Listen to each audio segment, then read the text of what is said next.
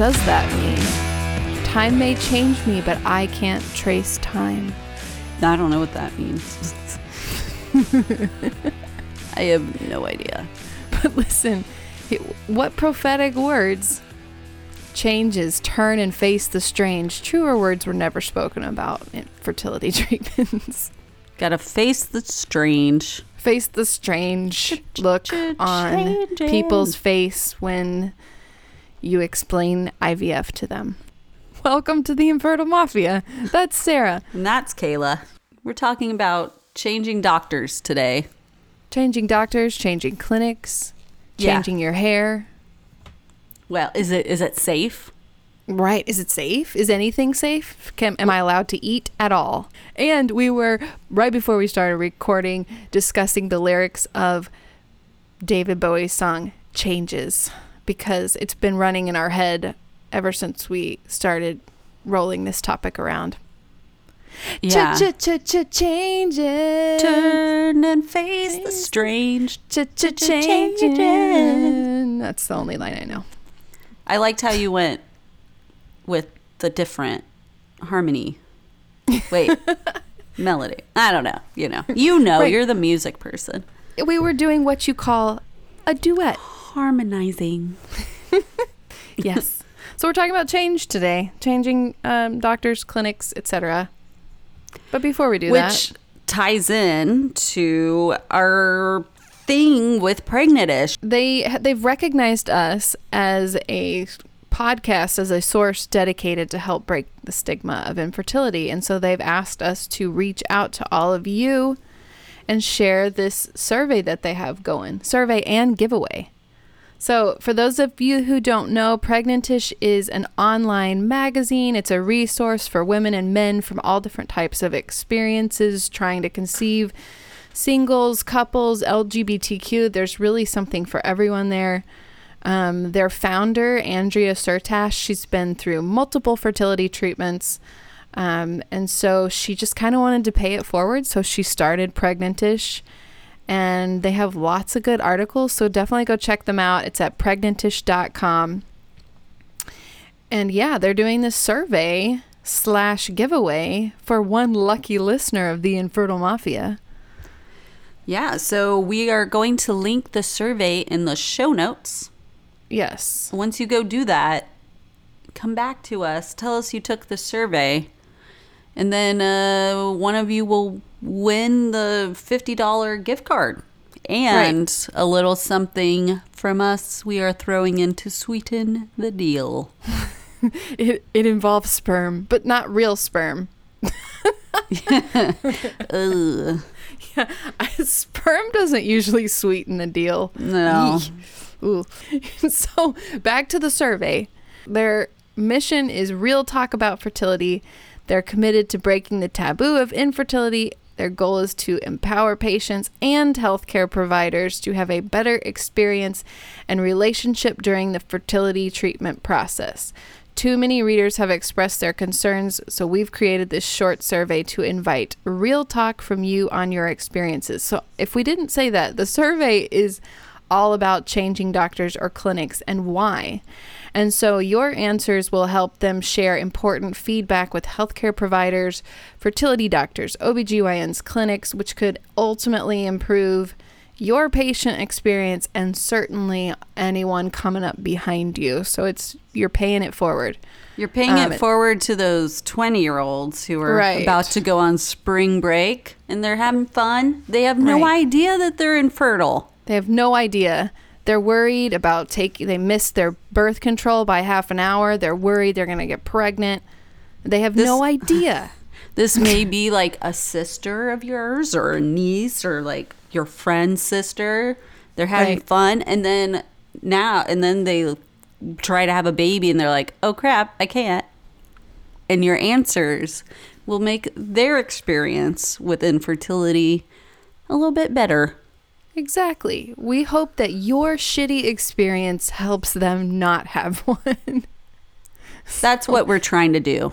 Right.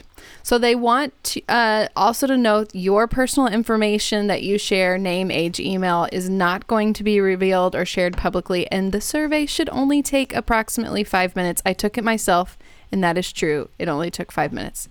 So like Sarah said, we'll link the survey in the show notes. We'll also put it in our Facebook group for those of you that are in the Facebook group. And once you take the survey, just hit us up somewhere. DM on Instagram, send us an email to infertilemafia@gmail.com. Just contact us and say, hey, I took it. And we will, after the survey closes, pick a winner, and a lucky winner will get a $50 Amazon gift card. Think of how many, sticks you could pee on for $50. Or you could just buy something random. Buy something for you. Yeah. Buy something completely unrelated. What's in your Amazon cart right now, Kayla? Do you have stuff? Do you just put stuff in there and then... Oh, I totally do. You wait and then buy it all at once? I do. Let's see. Like once a week? One thing in my cart. I'm kind of afraid to click on this. What is it? Okay. This is a Blue Snowball ice condenser microphone. Oh. Yeah, it's podcasting equipment. That's what's in my Amazon shopping cart. What's in yours? I have 10 things in my cart. Oh, boy. I have a Bluetooth keyboard for the iPad, an iPad case, some books, some cups, which may or may not be a part of what you could win. Aha. Uh-huh. And that's everything. So it's also a lot of podcasting equipment. Yeah. We did not pre-plan this, everyone. No. This was totally spontaneous and random. Do you want to tell them real quick before we get going about our part of the giveaway? Okay. The cup that you've been working up? We are going to include a cup that's like those retro 90s cup. Retro. Are things from the 90s retro? They are now. Oh, man. The 90s was 30 years ago. Oh, I'm turning 30 this year. Thanks for reminding me. Oh, you don't look a day over 29. Thank you. I no longer get carded. And I get called ma'am all the time. Like, could you stop calling me that? Welcome to the club. Yeah. So the cup, it's the kind that has the water and like sparkles and stuff floating around in it. I used to have a Little Mermaid one. It's pretty kick-ass. Yeah, it's pretty cool. So you could win that, and it has our logo on it. Yeah, and I will make it personalized just for you. Mm-hmm. Then the sperm on it have perfect morphology, perfect motility, perfect. They're perfect. It's a good omen. Right? Yeah. Sure. Good-looking sperm, and there's a sperm going into an egg. It's great. It's really cute. She showed me a picture. We'll put it on Instagram. Yeah. So go take that survey, pay it forward, and also maybe pay yourself back with a $50 gift card. So. And while you're at it, if you could go review the podcast, if you're feeling like you're in a good mood and you're like, want to give the podcast a good review, you should go on there and do that. Yes, that would be amazing. Thank you to everyone that's already done that so far. You guys are really generous, and we love it. And the more reviews and positive ratings we get, the more people are able to find us when they do a search. I like to think we're the friends of the infertility podcast world. Like, your friends who don't really know anything, but not your doctor. They went through it too, and they're like, talking about it and stuff. That's exactly what we're doing. We're just normal people. I'd say that's our thing. That's our thing. We're just plain and normal. It's nothing special. We are not professional like podcasters. We do not have any experience with talking into microphones.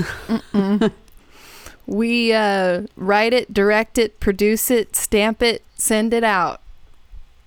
This is a two-woman show. So we are just doing this for the love of talking about infertility.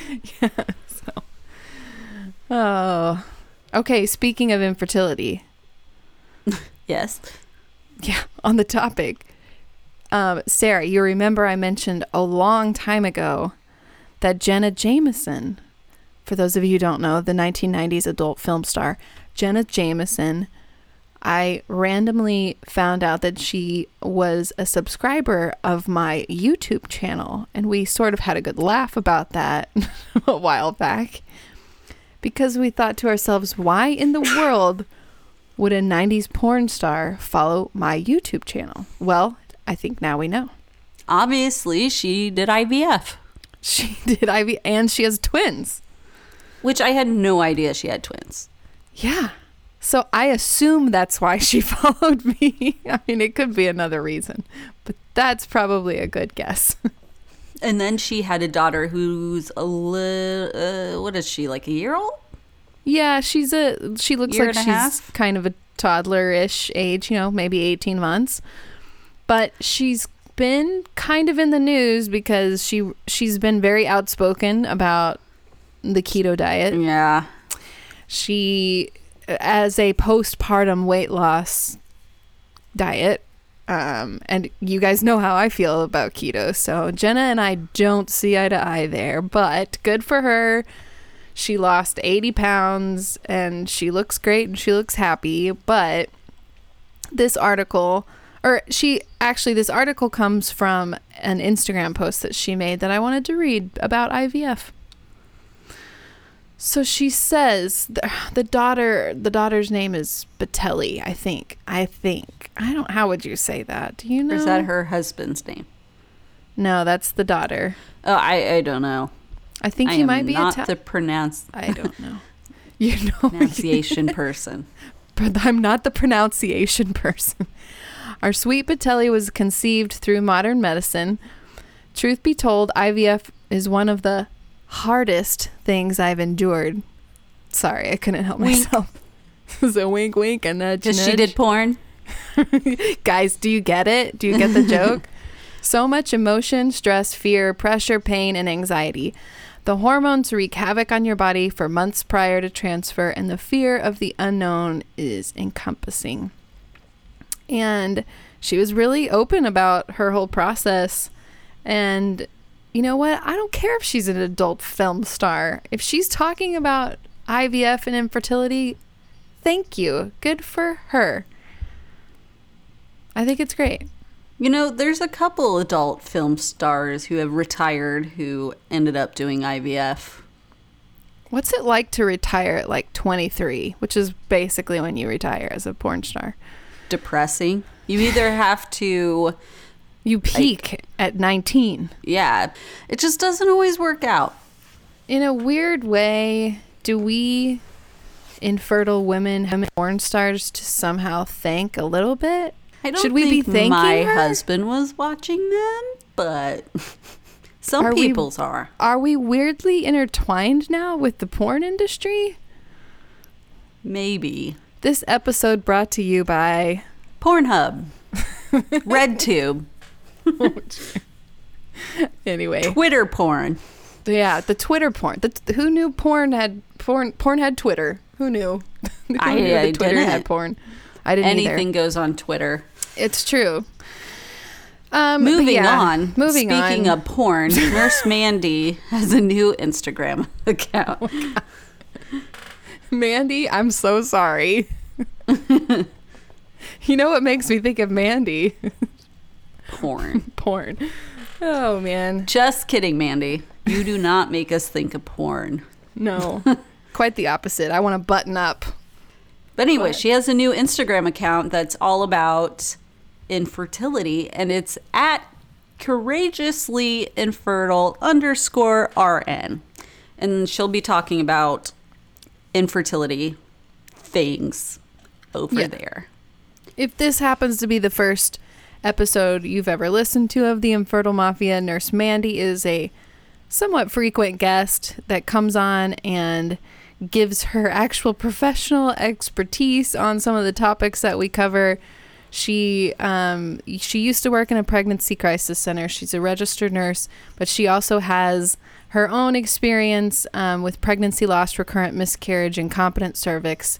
And so she's very well versed on the topic, both professionally and personally. And so we love having her as part of our mafia family.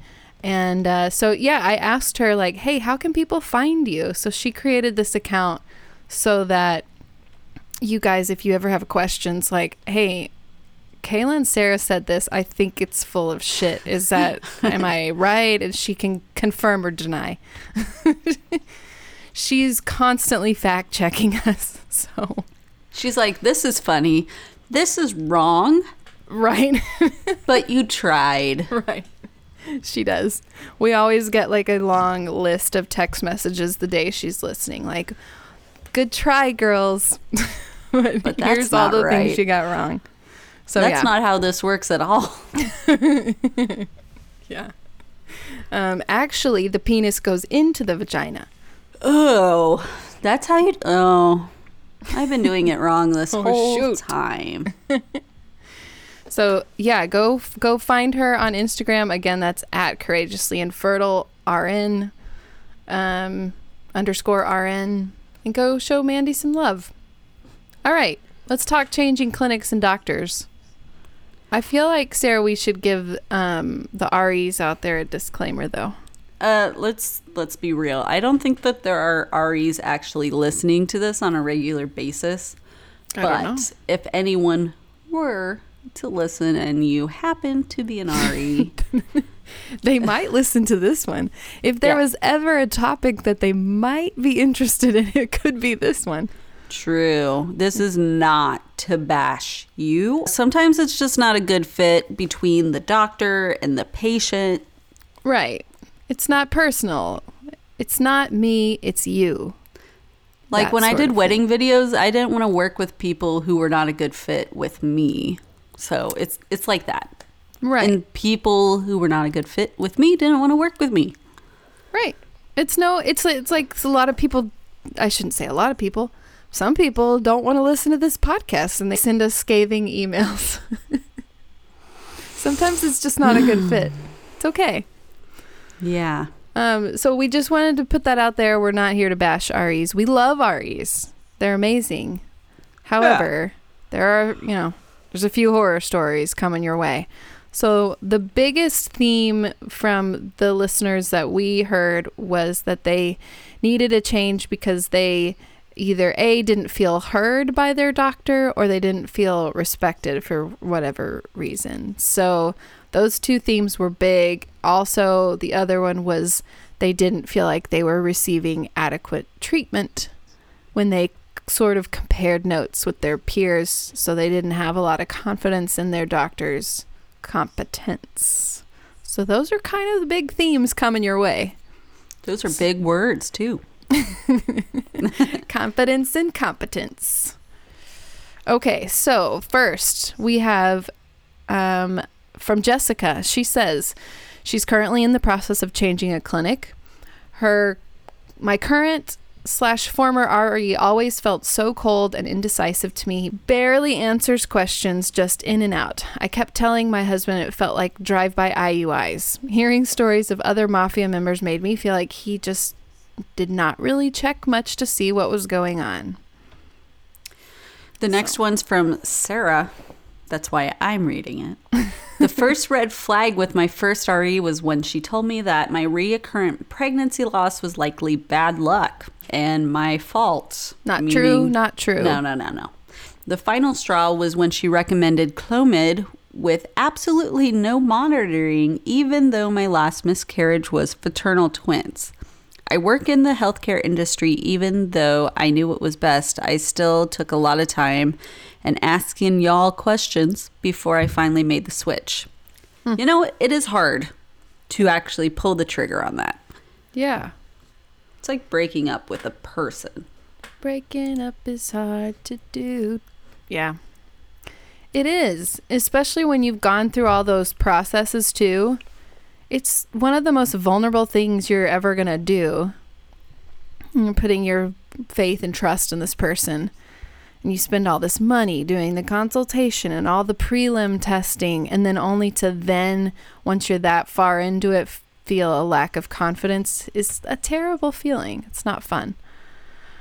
However, having said that, if that's really how you feel, like both of these, Jessica and Sarah, like the telling a patient your recurrent pregnancy loss was likely, quote, my fault.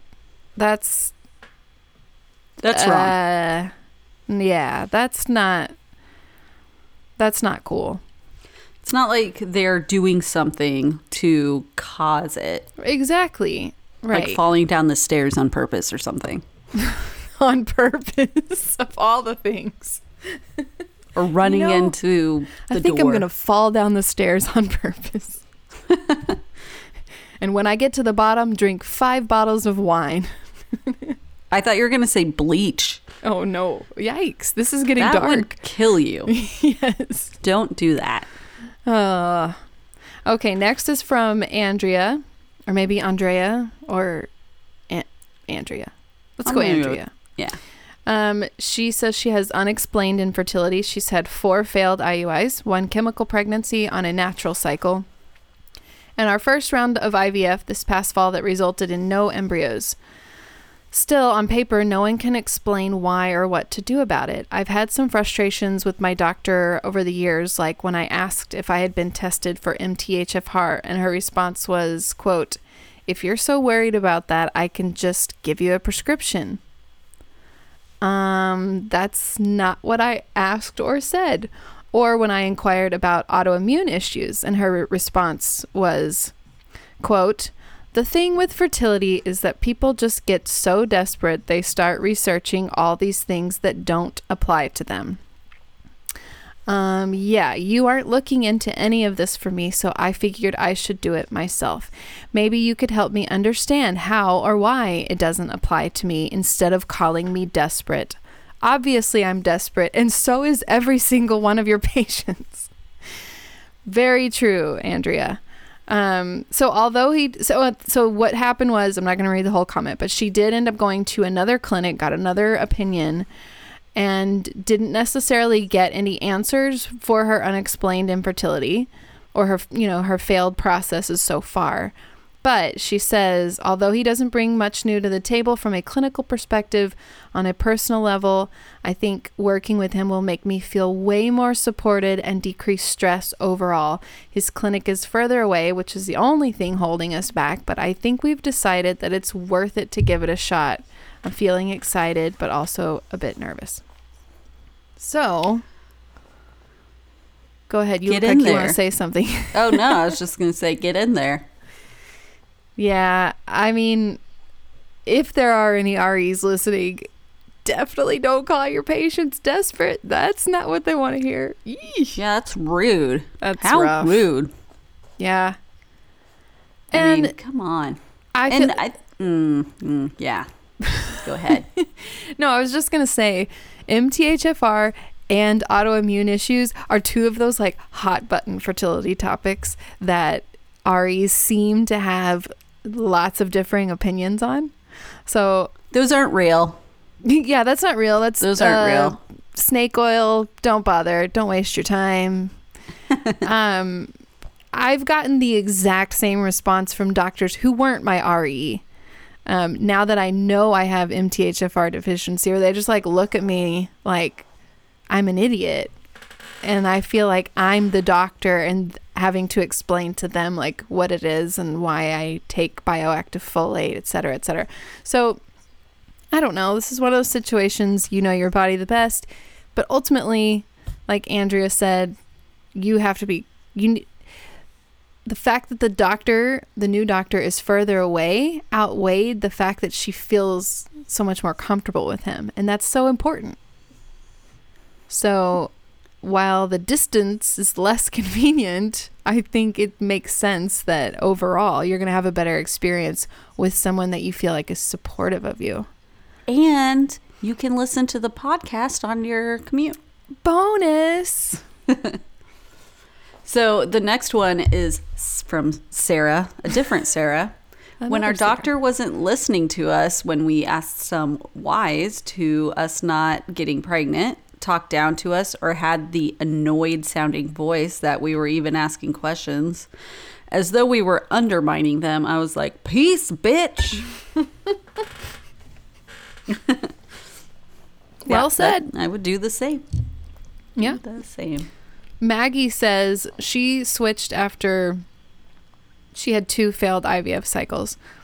We ended up switching clinics and met with an RE that my friend has had great success with. He seems super focused on figuring out why we didn't have more fertilized embryos on the first cycle and has suggested a few supplements for me to take in the meantime. I just feel much more comfortable at the new clinic because I feel like they are really going to try to get to the bottom of things. Mentally, I also just needed a fresh start and new perspective on the process, so we will see how this one goes. That's everything. But the whole just the doctor throwing up their hands and being like, I don't know, you know, the emoji, the shrugging lady. Yeah, I use that one all the time. That's not what you want. That's not what you want from your doctor. You want them, even if they don't know, you want them to make some shit up that sounds good, right? Or at least to act like they're trying. Right. Yes, exactly. I don't know. You kind of had this experience when you changed clinics. Sarah, do you want to take a minute and talk about your experience? My first clinic, the doctor was like, you're young, I will get you pregnant. And then afterwards, she's like, I don't know what happened. And what happened? I guess you're just unlucky. For people who don't know. Oh, sorry. I guess I should say we did a round of IVF, and we did not get any blastocysts. And she's like, you should probably put these 2 morulas in that don't look great. And then she was like, I don't know what happened. Your eggs just probably aren't good, or you're unlucky, or it's your fault. Yeah, so you suck. It couldn't have been the protocol I put you on. Well, no. And which, so I left that clinic. I don't need the doctor to like take full responsibility if something doesn't work out. But I don't want them to shrug at me and just like be like, I don't know. Yeah. And then she's like, you're young, you can try again. I bet that happens a lot, where they see a young woman with PCOS and they're like, oh, this is a sleeper. There's nothing exciting to see here. This is going to be easy. I bet you were a bit of an anomaly. Well, she didn't even want to say I had PCOS. Oh, that's right. She's like, you're not big enough to have PCOS. Oh, my gosh. And she didn't even do any tests. Hey, lady. Hey, lady doctor, old Sarah's doctor. Sarah's old doctor. Old Sarah. Weight is not one of the criteria for diagnosing PCOS. If you listen to this podcast, you would know that. I kind of doubt she's listening, but she was kind of an a-hole anyway, because she ended up leaving in the middle of a cycle, I heard. Oh, no. Yeah. Remember how we said we weren't going to bash REs? We're just bashing this one a little tiny bit. Yeah. Like her as a person, not REs in general. Right. This is very specific bashing. Yeah. She knew the schedule and still left in the middle of it. So people were stimming and then she was gone. Oh, no. That's terrible. Yeah. So I'm sure the other doctors had to scramble to cover for her. Like, she just completely left. She's like, peace, I'm out, and like left the country. She's like, well, I'm gone. I'm moving to Montana. She moved? Yeah. Oh, man. Crazy. That is crazy. So cost is another factor in why people change clinics. This one's from Anne. I switched to my current clinic when IVF was highly suggested by my RE after 4 failed medicated cycles. The cost at my previous first RE's office for 1 cycle of IVF was roughly $6,000 or $7,000 more than my current clinic, and that definitely pushed our decision to move. When I finally got in with my now clinic, they had a 6-month wait list. They found my pelvis filled with endometriosis, something my first RE never saw, never suggested, and never diagnosed. Oof. Good thing she went to the new clinic. You know, that's to me more important than the money, is that they found all that endometriosis. Yeah. Not that the money is nothing, but... Well, yeah, you would want to know that before you tried to even do IVF. It's stories like that make women and men just doubtful in the whole process, because it's like, how can two doctors come up with something? Like, there's another story that I think we're going to get to that they just come up with the like completely different diagnosis for people. And you just wonder how, why, what's the discrepancy here? That's crazy. Do you think some get lucky with their diagnoses?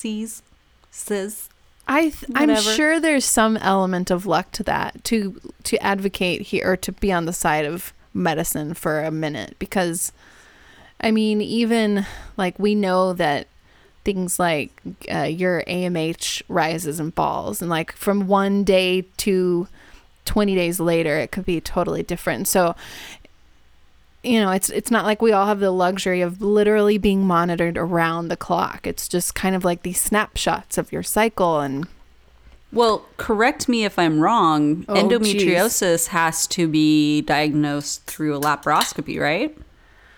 I think that's normally how it's officially diagnosed. I don't know. I can't correct you because I don't know. They can't always see it on an ultrasound. Like, they have to physically go in there. Right. They can speculate based on your symptoms.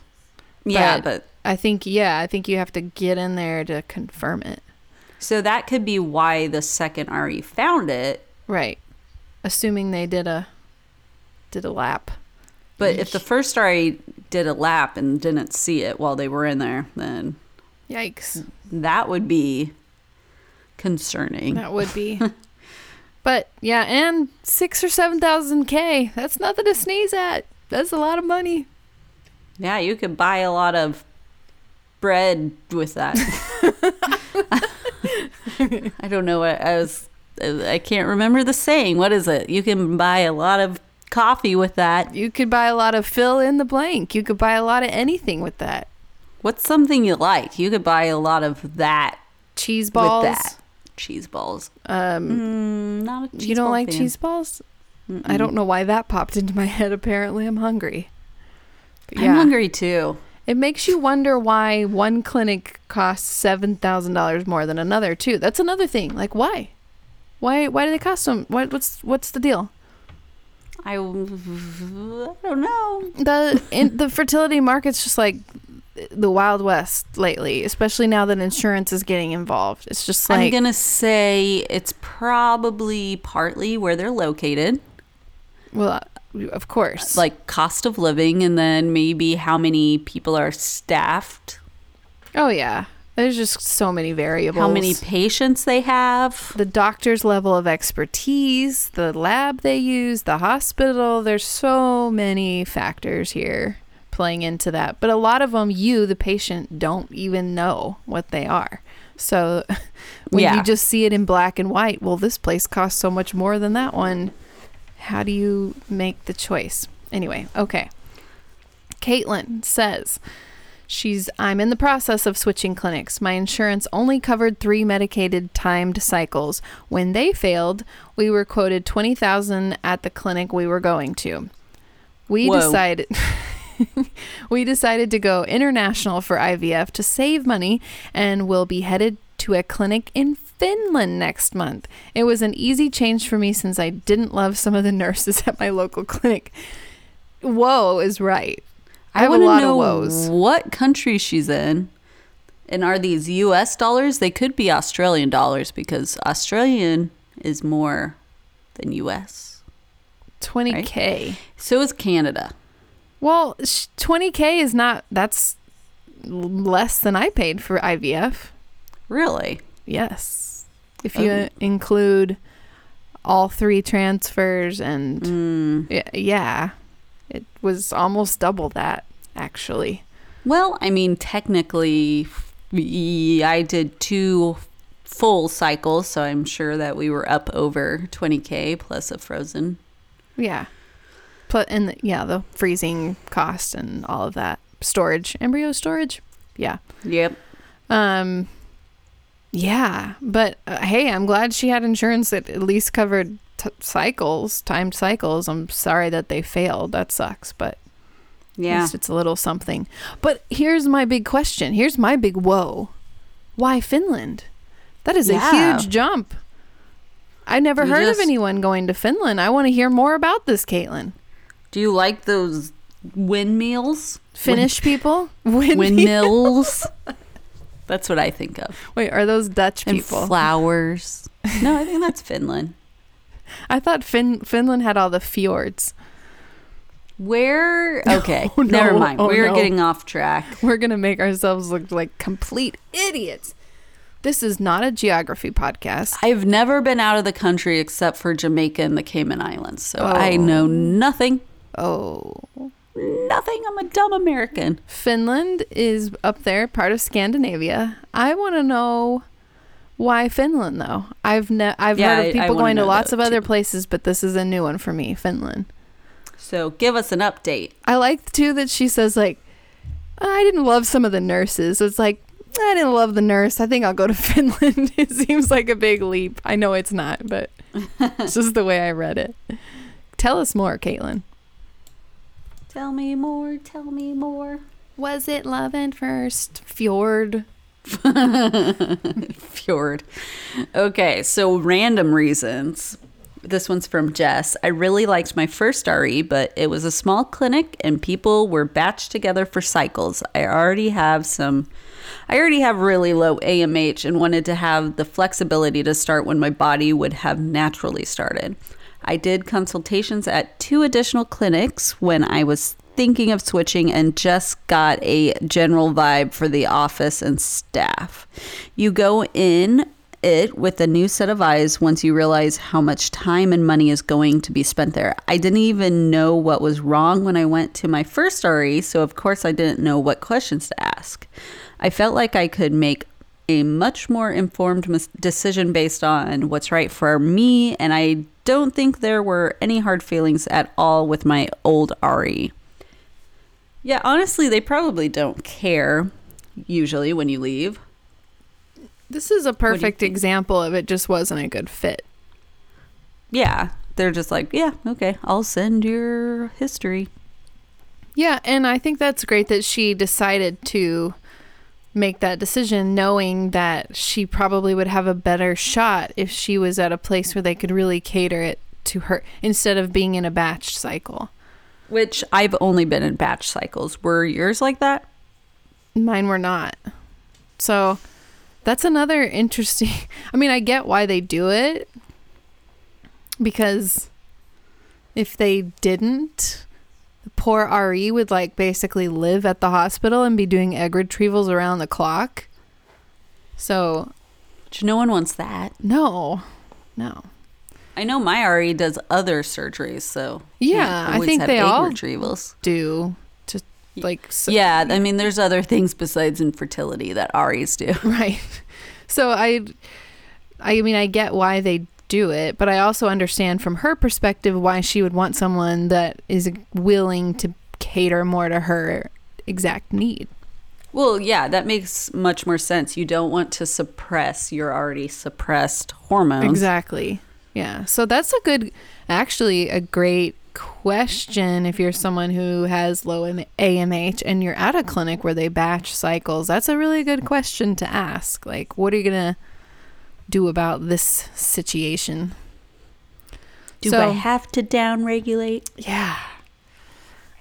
Okay, we do have a few horror stories as well. Yeesh. Here we go. Okay, Jenny.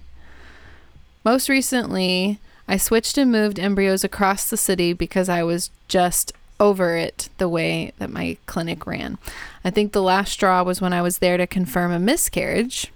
And my male doctor brought in a very young male resident to do the ultrasound, ignored me on the table with the wand in for several minutes while he and the resident conferred, then called my husband over to confer and point out things on the screen, all without ever turning the screen so I could see it or even directly telling me that the pregnancy was not viable.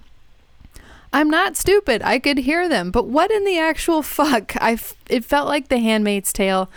My husband actually had to say, hey, I think Jenny might like to see this, before they remembered the human on the end of the wand. I switched to a female doctor who conceived her own children via IVF, which was the best decision I ever made. That's, yeah. That I'm sure you've had experiences like that too, where it's like the guy's talking.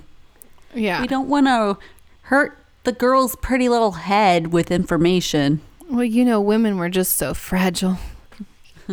I feel like if the doctor was showing things to my husband, he'd be like, okay, I don't know anything about this. I want to say that I would have like sat up and grabbed him by the face and be like, talk to me. But I wouldn't actually do that, but I would fantasize about doing that. Later, you'd be like, I should have done that. Yeah, exactly. Hey, dickwad, I'm down here. I'm on the other end. Me. On the other end of that wine you've got shoved up my vajingo.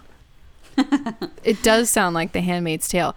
It reminds me of that scene from, what's the movie, Sarah? Catch Me If You Can. Oh, yeah. Funny enough, my brother was like, this will make you laugh. And he pulled up a scene from that movie. Oh, really? Yeah, just right before we started recording. What scene? It's the scene where Frank, I didn't know his name was Frank. Frank Abagnale?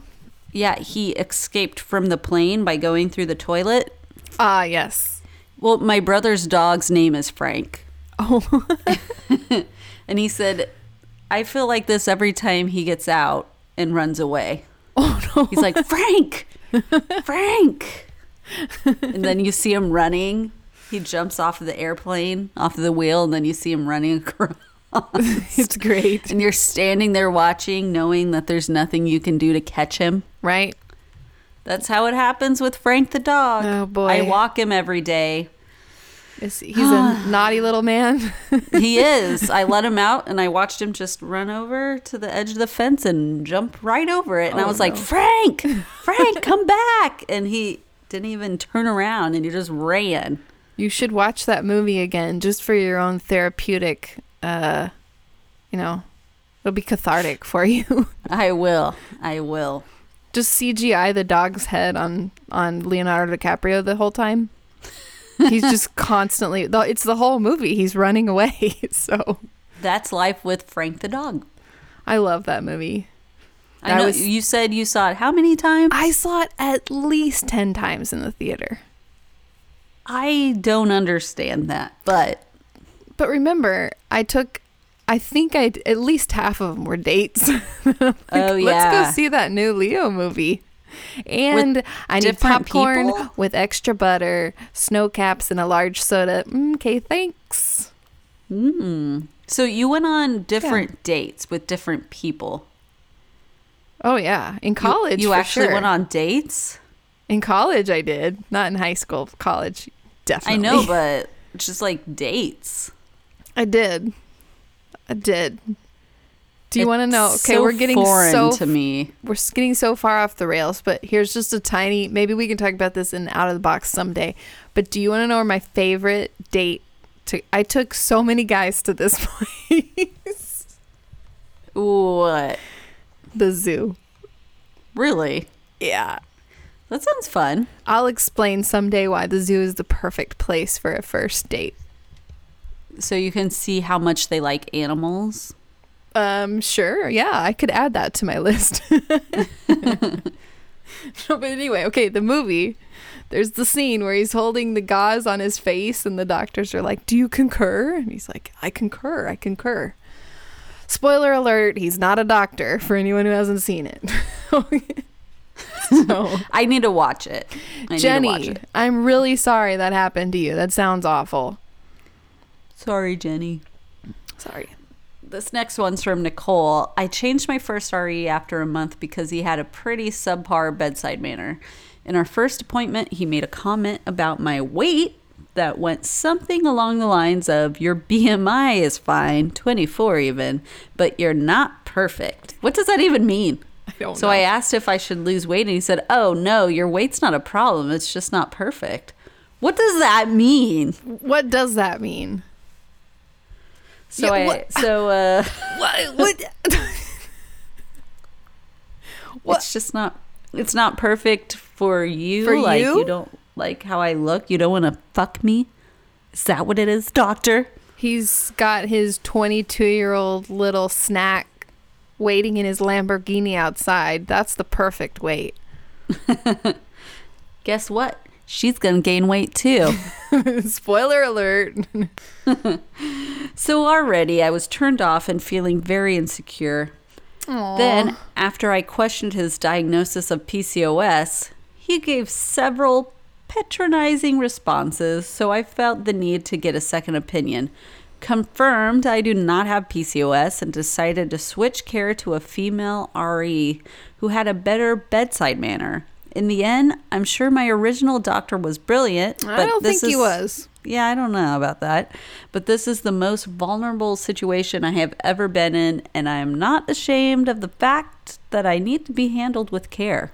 No, Nicole, I am not ashamed of the fact that I need to be handled with care. This is not a matter of being handled with care. This is just a matter of being handled like a normal person with dignity. Yeah, what does that even mean, though? Like, your weight's not perfect, but you don't need to lose weight. So why are you saying it's not perfect? Yeah. I mean, this is where a well-placed fuck you goes a long way. And then you just walk out. I'm really sad that that happened to her. I don't have anything else to say except that it's really shitty, and I'm sorry. And you made the right decision to walk away from that guy. Mm-hmm. Especially because she didn't even have PCOS. Yeah, what? I don't understand. This is ludicrous. Doesn't make sense. What's your favorite Ludacris song? Okay, we don't have to do this. You can do it. Put your back in. Is that a Ludacris song? No, that's sung by a woman. No, yeah. I'm gonna Google who that's by. I wanna lick you from that's your head a good one. To your toes. That is not what I would be singing to that doctor.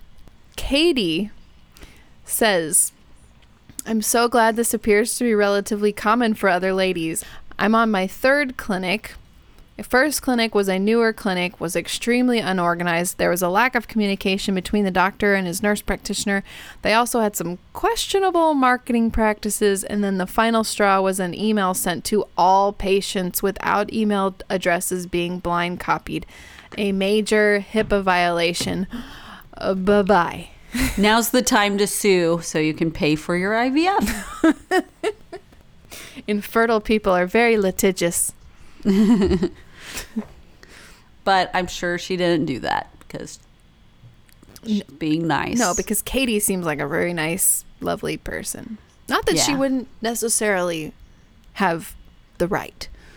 And then she told us some more information about her other experiences. But the point I wanted to drive home was she said that, a side note, being a medical professional myself, she's a clinical social worker, my level of criticism is perhaps heightened, but I feel like I also try to give people the benefit of the doubt because I know I'm not always perfect. But sometimes my level of discernment is helpful because it allows me to advocate for myself and perhaps be annoying as fuck. Yes.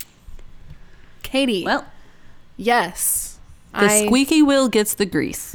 It's true. You can be squeaky and in a nice way. We've discussed this, Sarah, off air before, that my best friend said she calls me the sugar bitch.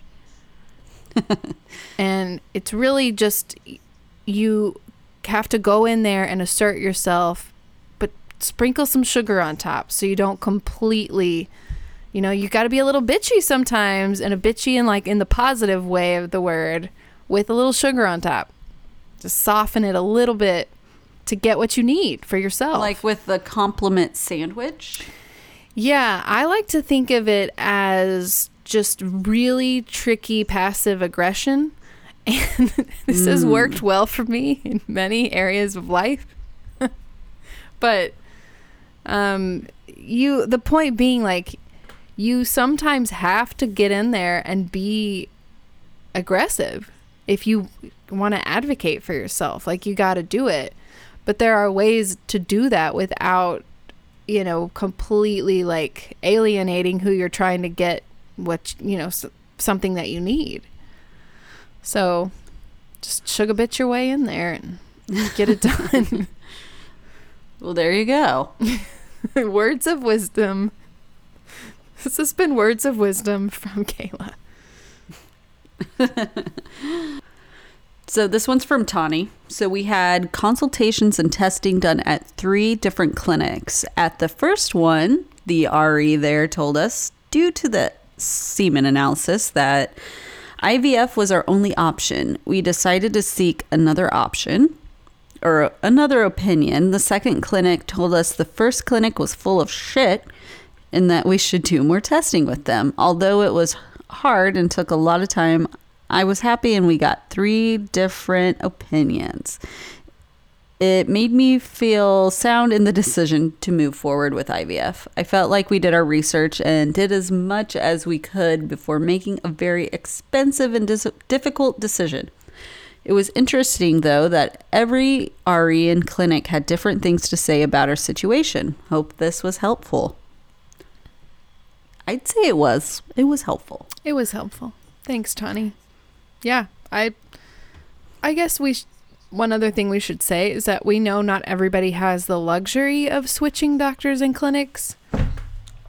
And so, you know, if you're in a place that you don't love and it's your only option, I'm really sorry. And I still think you can advocate for yourself in that situation as much as you possibly can. But for people who do have the option of switching, I think what Tawny said about like getting the other opinions made her feel more confident with what they actually ended up going forward with is huge, because it just eliminates some of the doubt. Yeah, and the more you know, the better you are at making decisions. The more you know. Yeah. But yep, there went the star and the rainbow. But it's true, like, not everybody has the time or the money or even the option. So we get that. But if you do have it and you want to take it, I think that's worthwhile to mention that she feels confident. I don't think it's wasted time, because there's a lot of, you feel like you're wasting time. You know, you're always waiting, or maybe you're older and you're on the cusp there that you're worried that you're going to lose your last egg and die. Oh, right. Right. To circle back to earlier, you are not going to lose your last egg and die. That's not going to happen. Yeah. I know, it's true. It's when you're finally in it, you're just like, oh my gosh, every second feels like, you know, it just drags on. Don't beat yourself up, but don't feel like you're wasting your time getting a second opinion. That's all. Our last comment here is from Brett, who's always full of wisdom. One of my favorite mafiosos. The first RE I went to said we should go straight to IVF because my insurance covered it, so why not?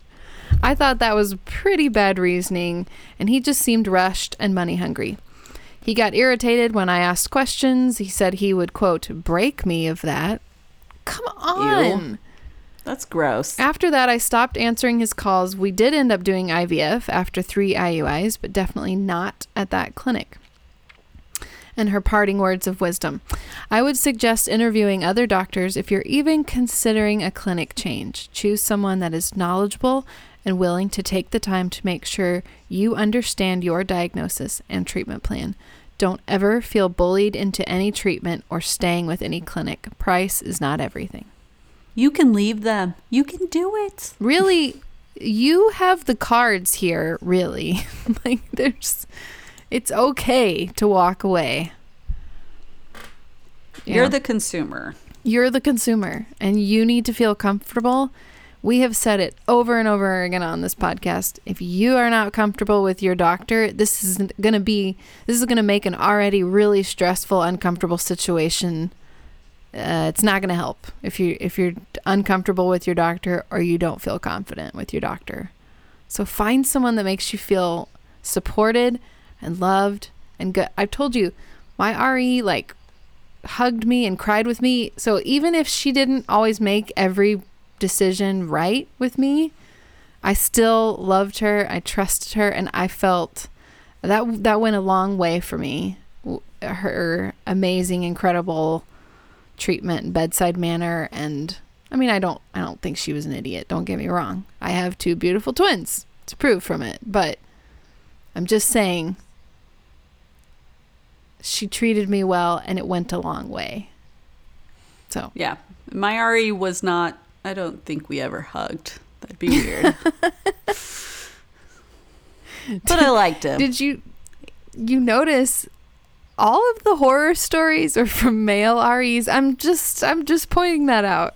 Mine wasn't. My first RE was a woman, and she sucked. Oh, that's right.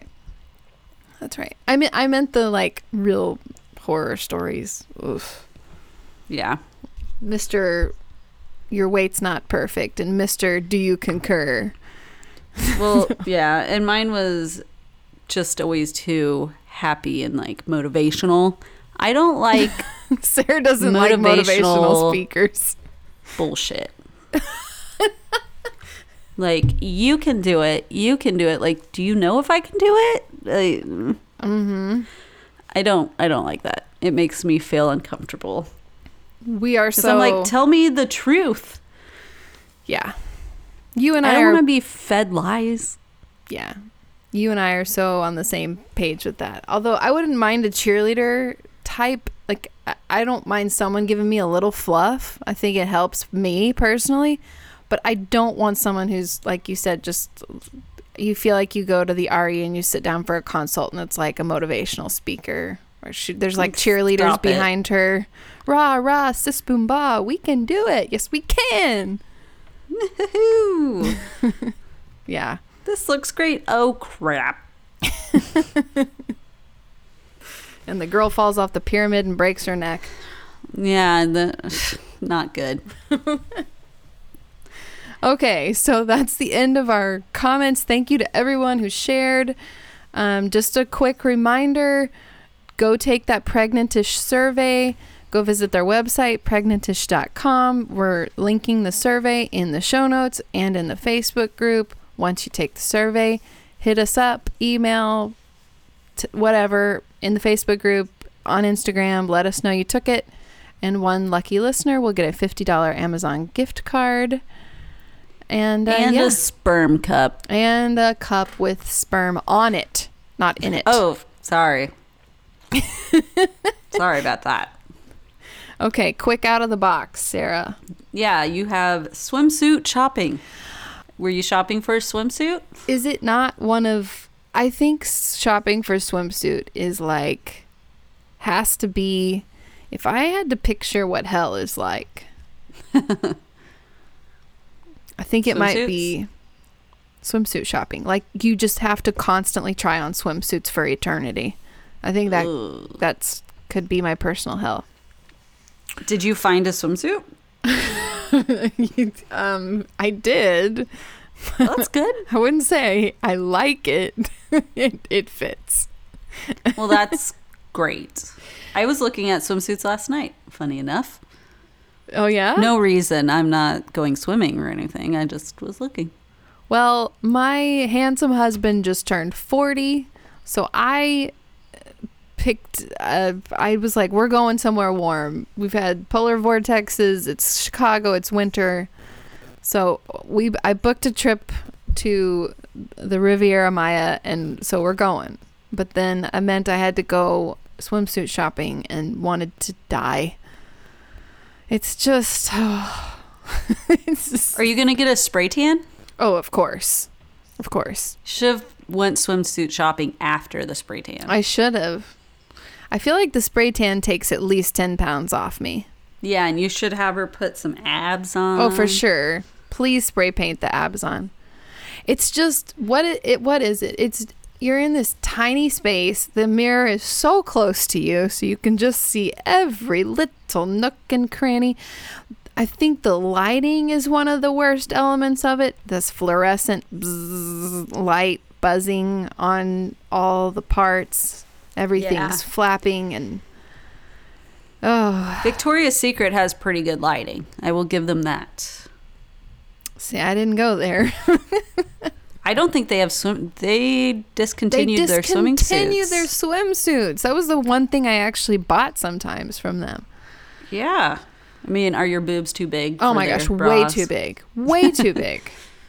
So that's another thing, which is saying something for Victoria's Secret to not make a swimsuit, you know. They're marketed towards teenagers and yeah, I know. All the early pink 20s. On the butt. I never got into the writing on the butt. I just couldn't really get it.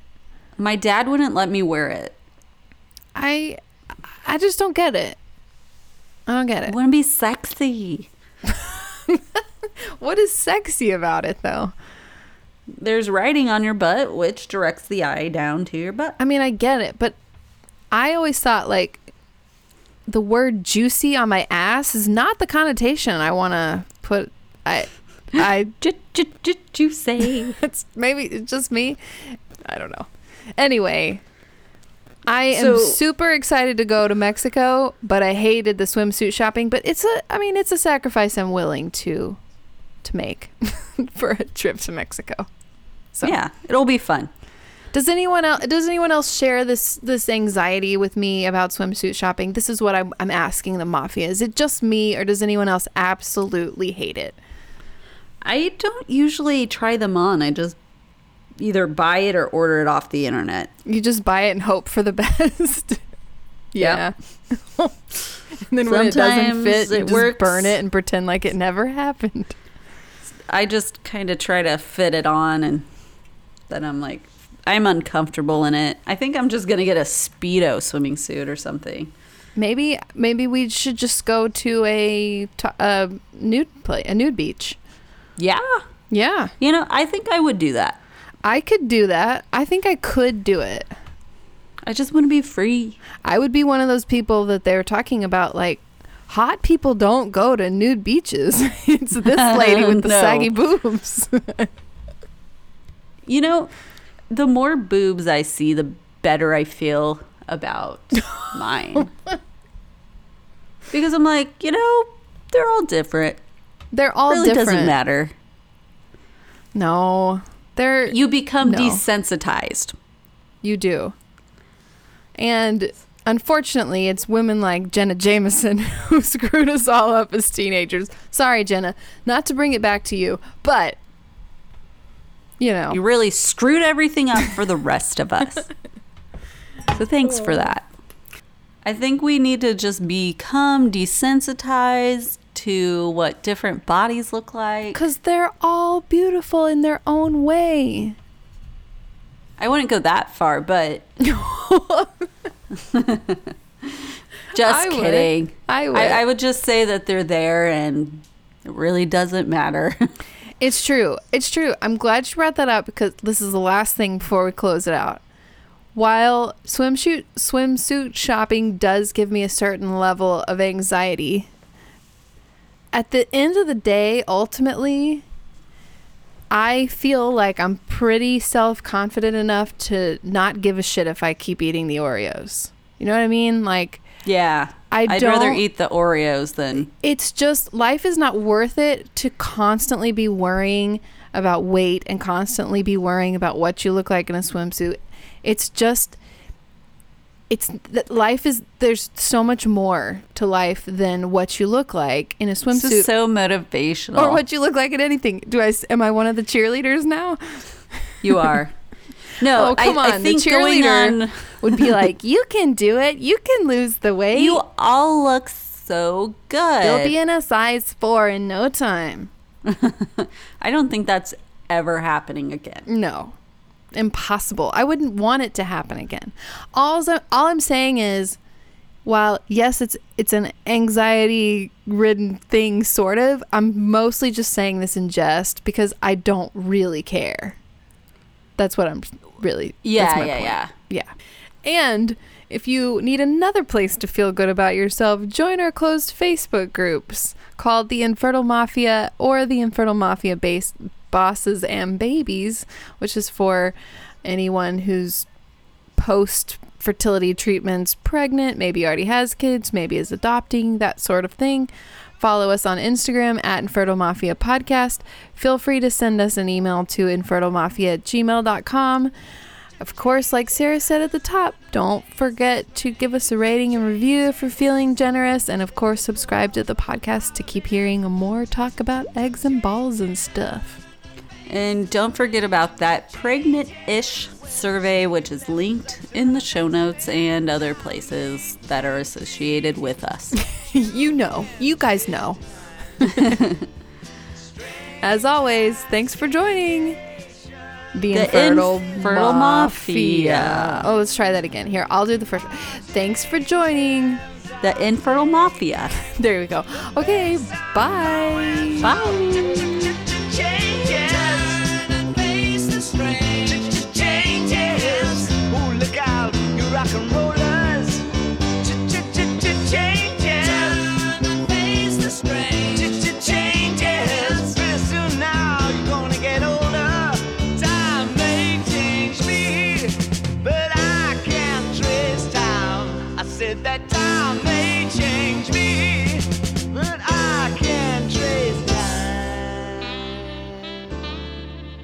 Did you see that article I put in the Facebook group yesterday? I saw it, but I haven't read it. Give me the clips notes. It'll make you angry. It's just stupid people on the internet with their ideas about. There sure are a lot of them. Women's bodies and them not knowing anything. Like one of them said something about you can't give blood because you have your period, and then someone else said, "What? So women are born with the amount of eggs that they have. Why can't we tell when they're going to die? Because once they run out of eggs, they die." Oh no! Like, no, honey. That reminds me of one of my favorite viral videos of all time from YouTube. It's like called, if you Google like, "Are you prefnat?" Have you seen it? No. Oh my gosh, you gotta see it. I cry every time. Yeah. It's one of the funniest things I've ever seen in my life. They just took this thing, they just mashed up all of these. The theme was that they all spelled pregnant wrong, but they're all asking a question about being pregnant, and it's like some of the stupidest questions you've ever seen. Oh, I think I found it. Yeah. It's 28 million views. Yeah. Million. Am I Gregnat? Yes, am I Gregnat? And the narrator is so funny. Am I Pegnate? Help. Am I Pregante? And these are on Yahoo Health, right? Yeah, they're all from... Yeah. He got them, I think, all from the same place. It's just so funny. Yahoo Preganant? And these people are probably pregnant. They probably are pregante, and they probably didn't even try, like we have to do.